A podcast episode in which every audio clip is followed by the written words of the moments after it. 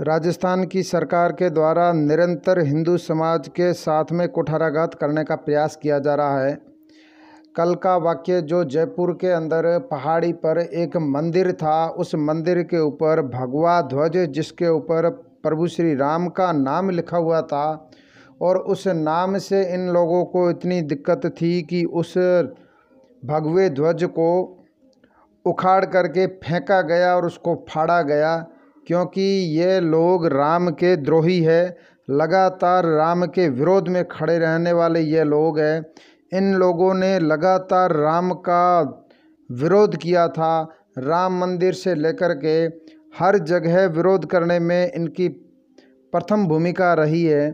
रामकेश मीणा, जो कांग्रेस समर्थित राजस्थान के विधायक हैं, उनके नाम के अंदर राम है, लेकिन कर्म के अंदर और मन के अंदर कहीं पर भी किसी भी रूप में वह राम नहीं लगते हैं, वह रावण लग रहे हैं। इस प्रकार से, जिस प्रकार से उन्होंने उपस्थित होकर के अपने कार्यकर्ताओं के माध्यम से और अपनी स्वयं की इच्छा शक्ति दिखाते हुए प्रभु श्री राम के नाम का वहाँ पर भगवा ध्वज लगा हुआ था मंदिर के ऊपर, उस ध्वज से और प्रभु श्री राम के नाम से उनको इतनी एलर्जी हो गई कि उन्होंने उस ध्वज के लगे हुए पोल को पत्थरों से तोड़ तोड़ करके नीचे गिराया गया और उस ध्वज को रस्सियों के सहारे खींच करके फाड़ा गया। उस ध्वज का चीरहरण कर दिया गया। इस प्रकार का रामद्रोह, इस प्रकार का हिंदू द्रोह, इस प्रकार का देशद्रोह ये लोग करते हैं।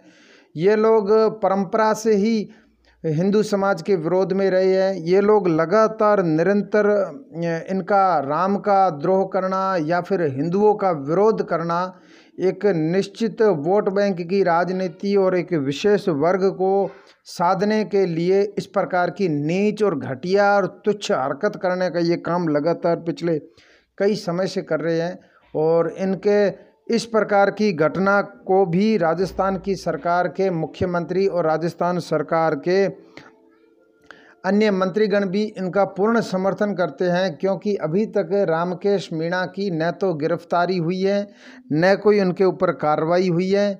निश्चित रूप से ये सीधा सीधा राजस्थान सरकार का भी उनको खुला समर्थन है कि आप राम का द्रोह करेंगे या हिंदू समाज का अपमान करेंगे, किसी मंदिर के ऊपर चोट करेंगे। किसी भगवे का अपमान करेंगे, किसी राम के नाम का अपमान करेंगे तो निश्चित रूप से कांग्रेस के अंदर उसका कद बढ़ता है। क्योंकि उसके आला आला कमान है और उनके जो आका है, राहुल गांधी भी लगातार राम का द्रोह करना, राम का नाम का अपमान करना, हिंदू समाज का अपमान करना, हिंदुत्व के विरोध में जिस प्रकार के उनके पूर्वजों के कारनामे रहे हैं तथा राहुल गांधी के स्वयं के भी रहे हैं और उनकी पार्टी के और उनकी पार्टी से समर्थित लोगों के भी रहे हैं तो निश्चित रूप से ये हिंदुस्तान के लिए और हिंदुस्तान में रहने वाले प्रत्येक हिंदू समाज की आस्था के ऊपर चोट है, क्योंकि अगर मंदिर के ऊपर भगवा ध्वज नहीं लगेगा तो कोई दूसरा ध्वज लगाए क्या? ये आपसे पूछ करके तय करे कि मंदिर के ऊपर कैसा भगवा लगना चाहिए, हरा लगना चाहिए। कल ना आप उस मंदिर को भी गिराने का काम कर दोगे, जिस प्रकार से बाबर ने हिंदुस्तान की धरती के ऊपर आकर के प्रभु श्री राम के मंदिर को ध्वस्त करके वहाँ पर बाबरी मस्जिद नामक एक ढांचे का निर्माण किया था। तो आप कल यह चाहते हो, आपके हाथ में हो तो आप भी उस मंदिर को ध्वस्त करके वहाँ पर कोई मीनार खड़ी करना चाहते हो। लेकिन ऐसा हिंदू समाज इस धरती के ऊपर अभी जीवित है, ऐसा होने नहीं देगा, आपके मंसूबे कामयाब नहीं होंगे।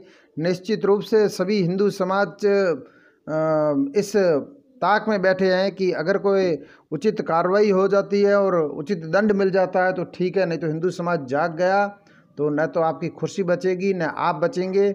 इसलिए समय रहते ही इसके ऊपर संज्ञान लेकर के कोई उचित कदम उठाना अत्यंत आवश्यक है।